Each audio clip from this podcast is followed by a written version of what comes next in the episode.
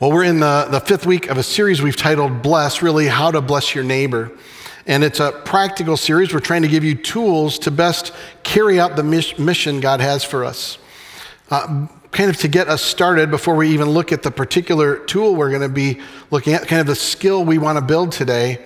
I want to take you back to this last week for me. I've had an opportunity to be with some pastors uh, in smaller group settings, one together in a room and another through, uh, through a you know, an online engagement, uh, just hearing what's going on. And everyone everywhere in the country is sharing the same things, just kind of how tiring and overwhelming this time is. And I don't think that's any different if you're not leading a church, just in life. We're all facing it.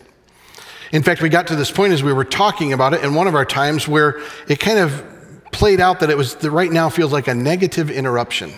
Now, everything's difficult about it, and it's interrupting life the way we want it. And many of us just want to go back to can you get rid of this negative interruption and bring us back to life? As we're talking about this, one of the kind of elders in the conversation, a man who's planted, I think, 2,000 churches, been all sorts of involvement in leading and loving people, just calmly says, You know, I think we see this incorrectly, thinking of it as a negative interruption.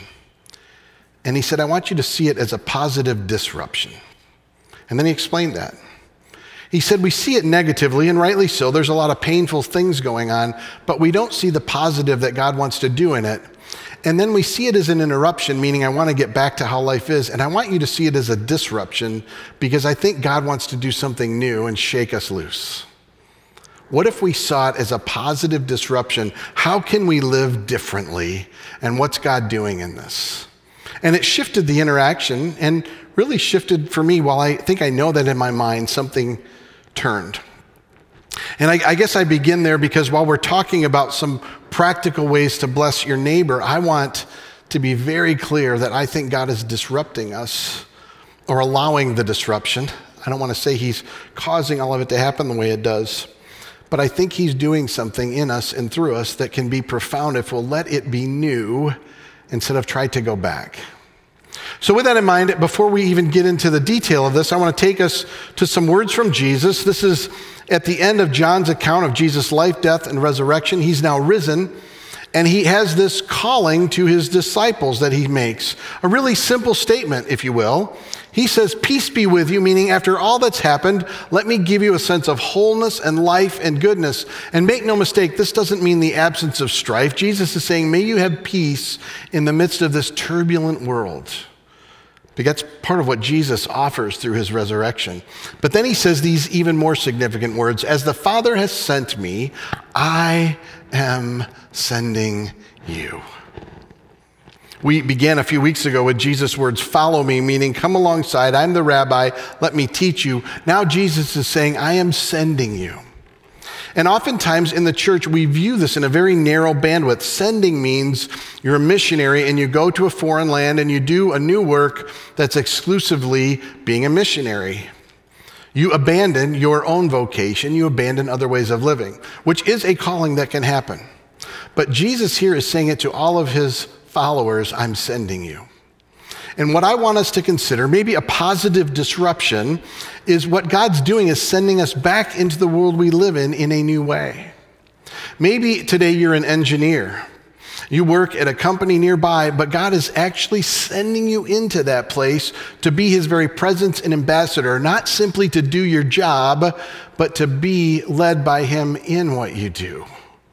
Maybe you work in some kind of ID, IT department and God's sending you back into that. Maybe you're a teacher and God is sending you into that. Maybe in your own home life and your family, God's sending you into that. Maybe you're a doctor or a nurse or a technician and God is sending you wherever you are in your business, in your management, in your leadership, in your just your job as a worker.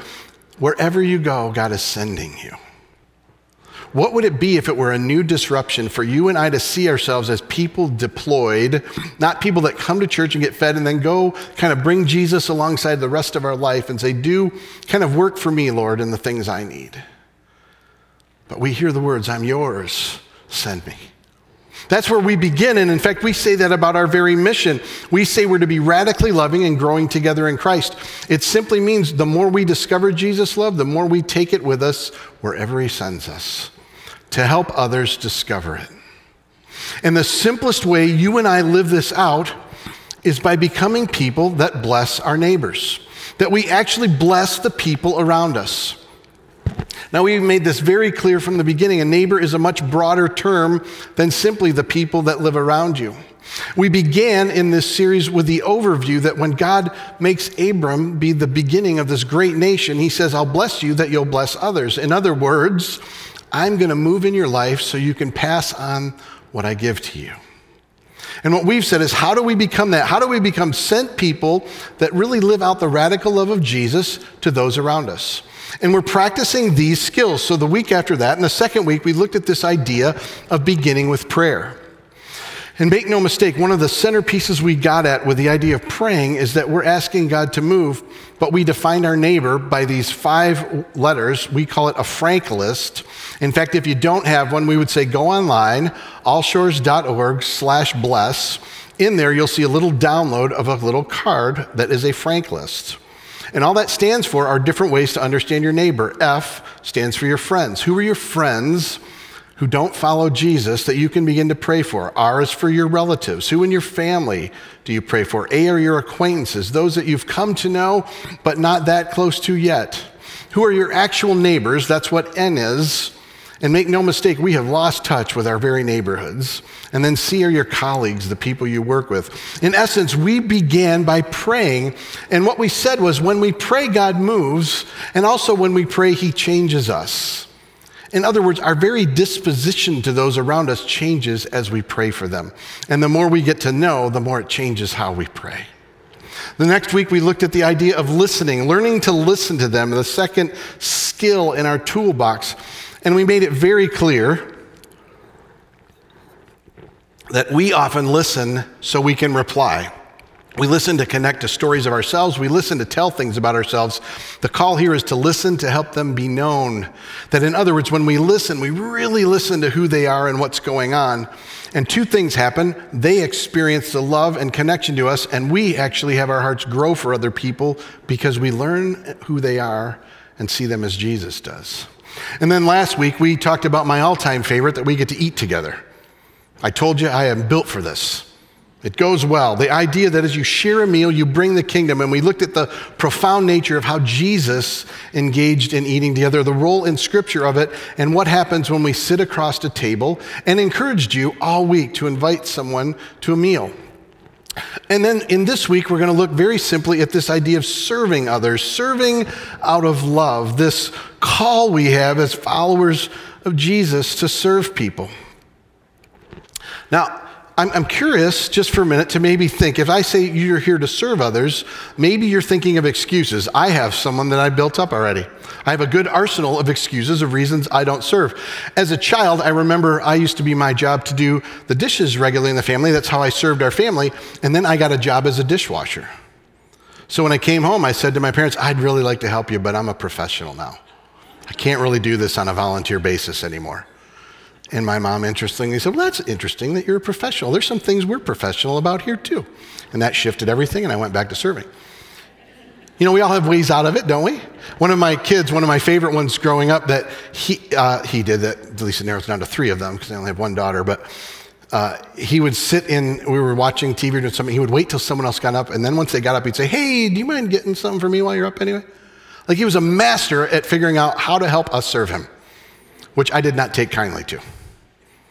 Now, I'm curious for you what might be some of your excuses you use not to serve. In fact, if you're watching online, you can get in the chat, and I'd like you to actually to share some of your best ways to justify not serving. Now, here you'll just have to think about it.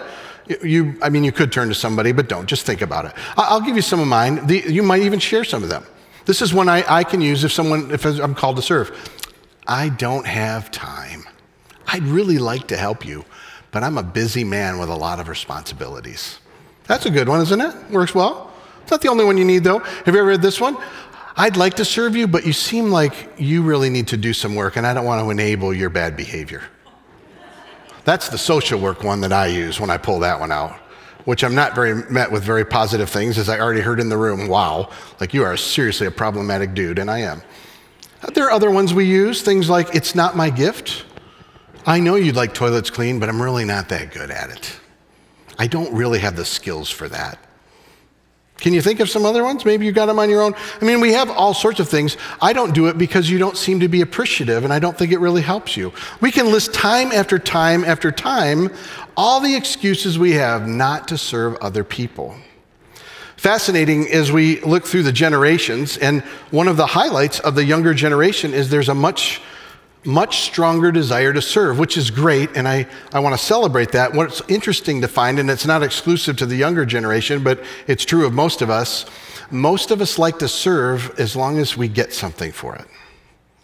Meaning it could be affirmation, it could be recognition, it could be an actual response. But we have the idea that serving is good as long as it doesn't take advantage of me and as long as it's not too much. Now, I say that because we're going to mess with it today. Well, Jesus is going to mess with it. So, we're going to take you to really a very important part of Jesus' story, of a very important part of history when he's hanging out with his closest disciples. If you haven't been with us at all in this series, a few messages ago, we looked at this moment when Jesus brings them together, each calling them. He calls some people out that nobody else thought he should, and he'll say these simple words Follow me. Just come and follow me. So they spend their life following him, not just hearing his teachings, but living the way he lives. Responding to how he lives, they act the same way. That's how rabbi and disciple is. We're now in this unique room. The Passover is being celebrated, and Jesus knows he's about to go to be crucified. They're going to come and get him. The, the team doesn't know it yet. But he's in this meal with them together, this unique meal called the Passover. And so he's talking to them during this meal and while it's in progress. I want you to see some things that are going on around it. It tells us that the devil had already prompted Judas, the son of Simon Iscariot, to betray Jesus.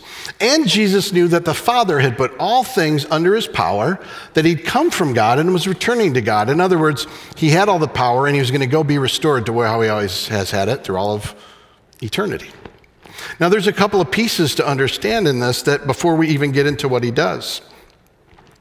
One is in his midst is a betrayer, Judas.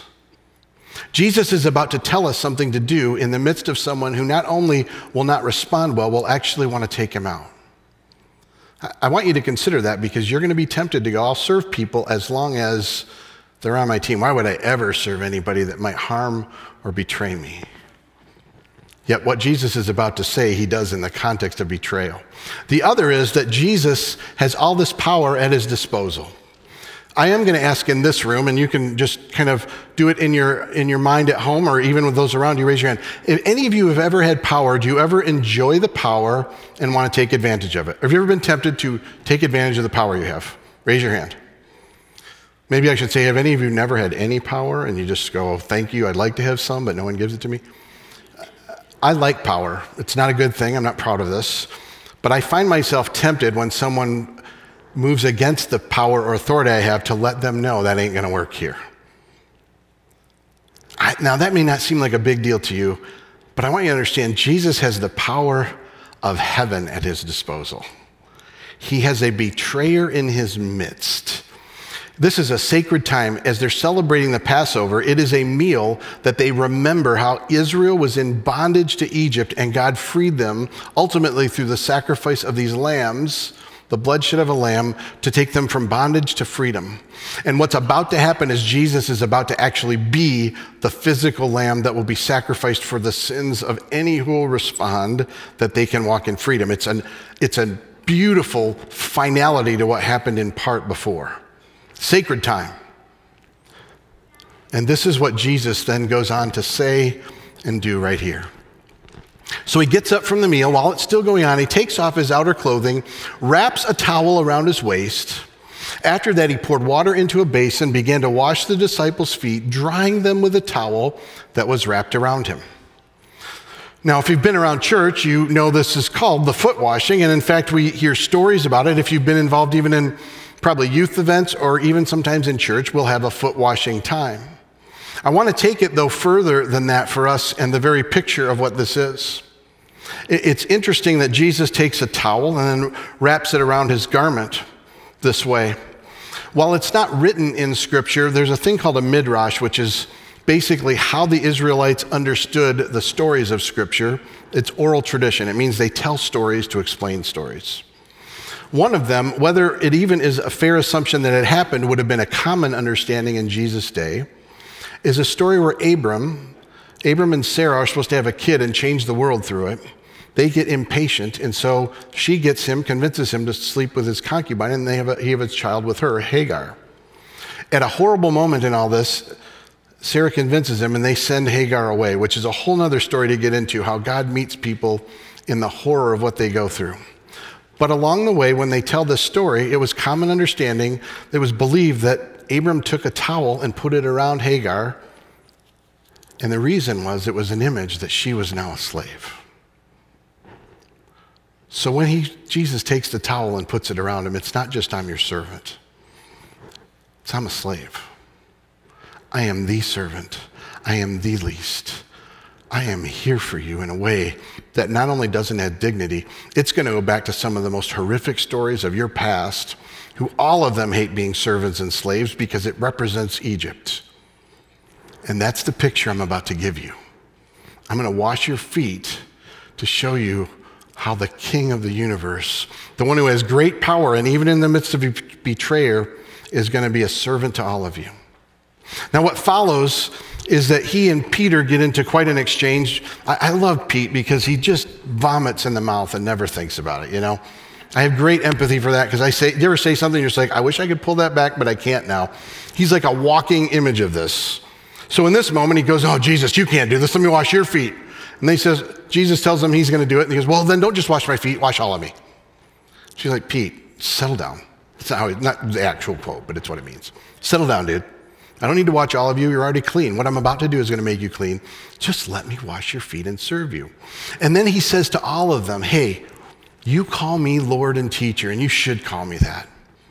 But as your Lord and teacher, I'm going to serve you this way.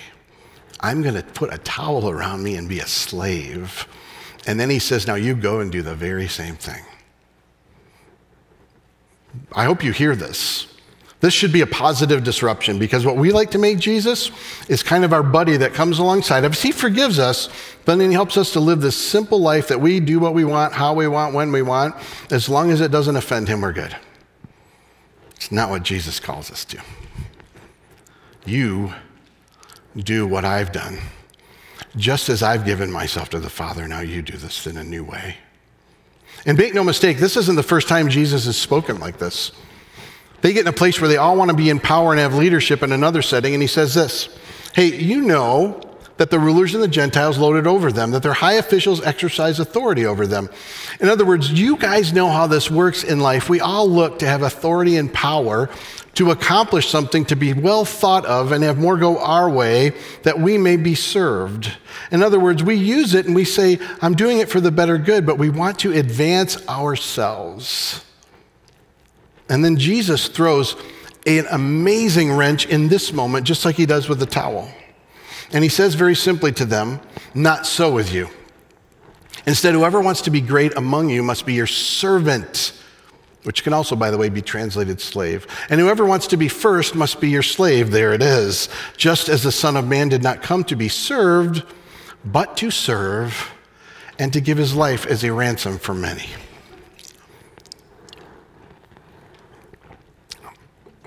I don't know if you're like me, but I look at Judas with a lot of disdain because of his betrayal. And I kind of think, well, Jesus served other people because they wanted him. It's not true.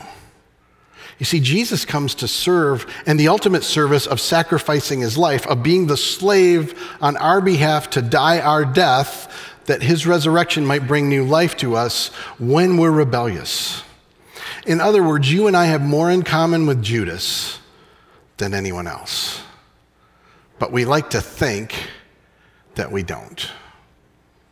I, I, want you to receive it this way. I'm not trying to be harsh to us, but we tend to dismiss our own brokenness and we're more than happy to apply it to someone else.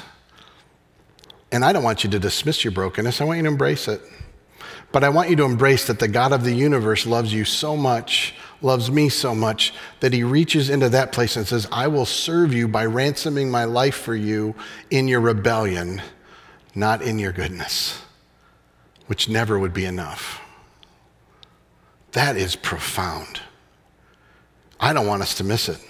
Those of us who follow Jesus, we often love little because we don't really get that. Those of us who don't, we're missing out on the greatest gift of all, of eternity, which is God saying, Listen, I love you in the darkest place of your life and all the things you want to do against me. And you're sitting around the table and wanting to rebel. I take a towel and I serve you, and that towel will become a cross. And I will set down my crown as king, and I will put on a crown of thorns, which, by the way, the crown of thorns represents the curse of the earth. Jesus takes on in his slavery the curse of the earth and makes that right the same way he makes right the curse of death. Whew. Come on. Man, that's awesome. That's powerful and that's amazing.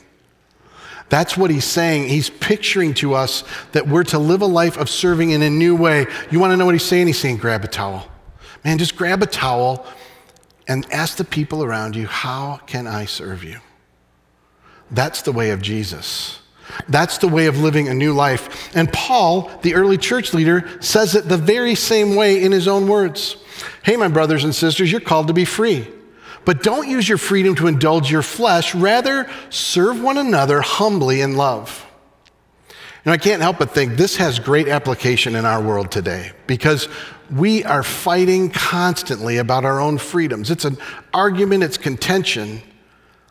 But we have missed the fact that as followers of Jesus, any freedom we have is used to let go of and serve people. Jesus didn't free us so we just have an easy life to do what we want. He freed us to become His. And make no mistake, we serve out of gratitude, not of obligation. When we really see what He's done, we want to live a different way because this is the reality. When you live for your own freedom for yourself, it will never give you what you want, ever. The only freedom is found in serving Him. And I love it because he doesn't just say serve humbly, he says do it in love. That we learn to love other people when we serve them this way. There's something that shifts in us when we take a life of serving, not a life of demanding. It's simple grab a towel and ask how I can serve you. And, and make no mistake, I'm not even asking you to figure out that you're the servant of everyone else. You're the servant of Jesus. That's what all of our early disciples say. I'm a servant of the Most High God. And what you and I are learning to do is hear God's voice in how we serve others. And make no mistake, everything we're teaching in this series will help you. Do you think if you begin to pray that God's going to start showing you how to serve the people you're praying for? Well, the answer is yes, just checking. Do you think if you learn to listen, you're going to actually hear what matters to them and you might learn how to serve them better? Do you think when you sit around the table and eat with them, you're going to hear more about who they are and you might learn to better serve them in new ways? You bet you are. But make no mistake, God will give you thoughts and ideas of how to serve people. And what we tend to do is we doubt God. I'll tell you a story back from my history, uh, just one that's always stayed with me. Uh, I would regularly just be in quiet. I'd be asking God, how can I better serve my family and my wife, the people around me? And uh, one morning, I get this thought clean the toilets. I'm thinking, that is horrible thought. It's definitely not God. And I had lots of reasons to believe it wasn't. Or at least I told myself. Now, I've done lots of things to serve my wife. I encourage her. I tell her how great she is. I, I like to do all sorts of things. I, tell, I serve her the way I would like to be served, in a sense. My wife cares about loving acts when I cleaned those things without being asked, she hadn't said a word to me about it. I think she might have had a cardiac event. It was somewhat shocking for her. But I discovered what it meant to her, and it reminded me I'm not too worried if I get it wrong. If God's telling me to serve people, something good's going to happen. If I just start asking God how I can serve the people around me, I think something will shift. And this is what I found with my friends who I pray for and love, my family who I pray for and love, my acquaintances I pray for and love, that I'm finding the more I know them, the better tuned in I am to how God might call me to serve them.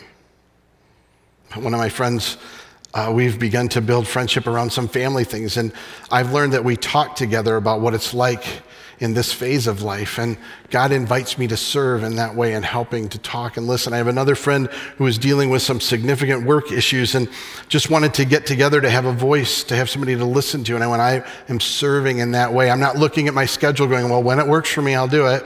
And I've actually done some things to help people physically, though I always caution them I have the skills of no one. But if, as long as it's skill free, I can help you. And I'm glad to do it. Because Jesus said, man, grab a towel, ask how you can serve the people around you. And make no mistake, just your posture of helping people will dramatically influence them, will help them to discover the love of Jesus, and you will see them as Jesus calls you to people that are to be honored and loved by Him. You become his hands and feet when you learn how to serve others in their circumstances. That's what God's inviting us to do. Grab a towel, ask how you can serve, become a servant of Jesus in life. Not one who looks for freedom so you can do it your own way, but who sets aside your freedom so you can serve humbly those around you in love, that you hear the words of Jesus I'm sending you. I'm sending you back into the world you already live in, but to live in it in a new way. Deployed for me, not looking and saying, well, when I get to church, I can do this. Well, in the building, I'll do this. I'll do the Christian things, but to actually live as his followers in the way of Jesus, moment by moment, day by day, relationship by relationship. I'm telling you, God will change the world through a bunch of servants. He will not change the world through people demanding and fighting and arguing and hating. God's calling us to love our neighbors in new ways, all of them. Let me pray for us. Lord, I ask that you would meet each person here where they need you today. Lord, I pray we would have a deeper understanding of what you've done for us, taking on the character of a servant and dying our death that we would live a new life. God, I thank you for the way you've modeled for us washing your closest friends' feet and telling us to go and serve others the same way. And I'm just asking that you'd be whispering and prompting each one of us to take a chance and serve people around us. I'm praying you'll change our hearts that will want to, not be obligated to. And Lord, I am praying that you would move among us to change the world through a bunch of nobodies that just love people around them friends, relational, family, acquaintances, neighbors, colleagues, all of it. Move among us now in your name. Amen.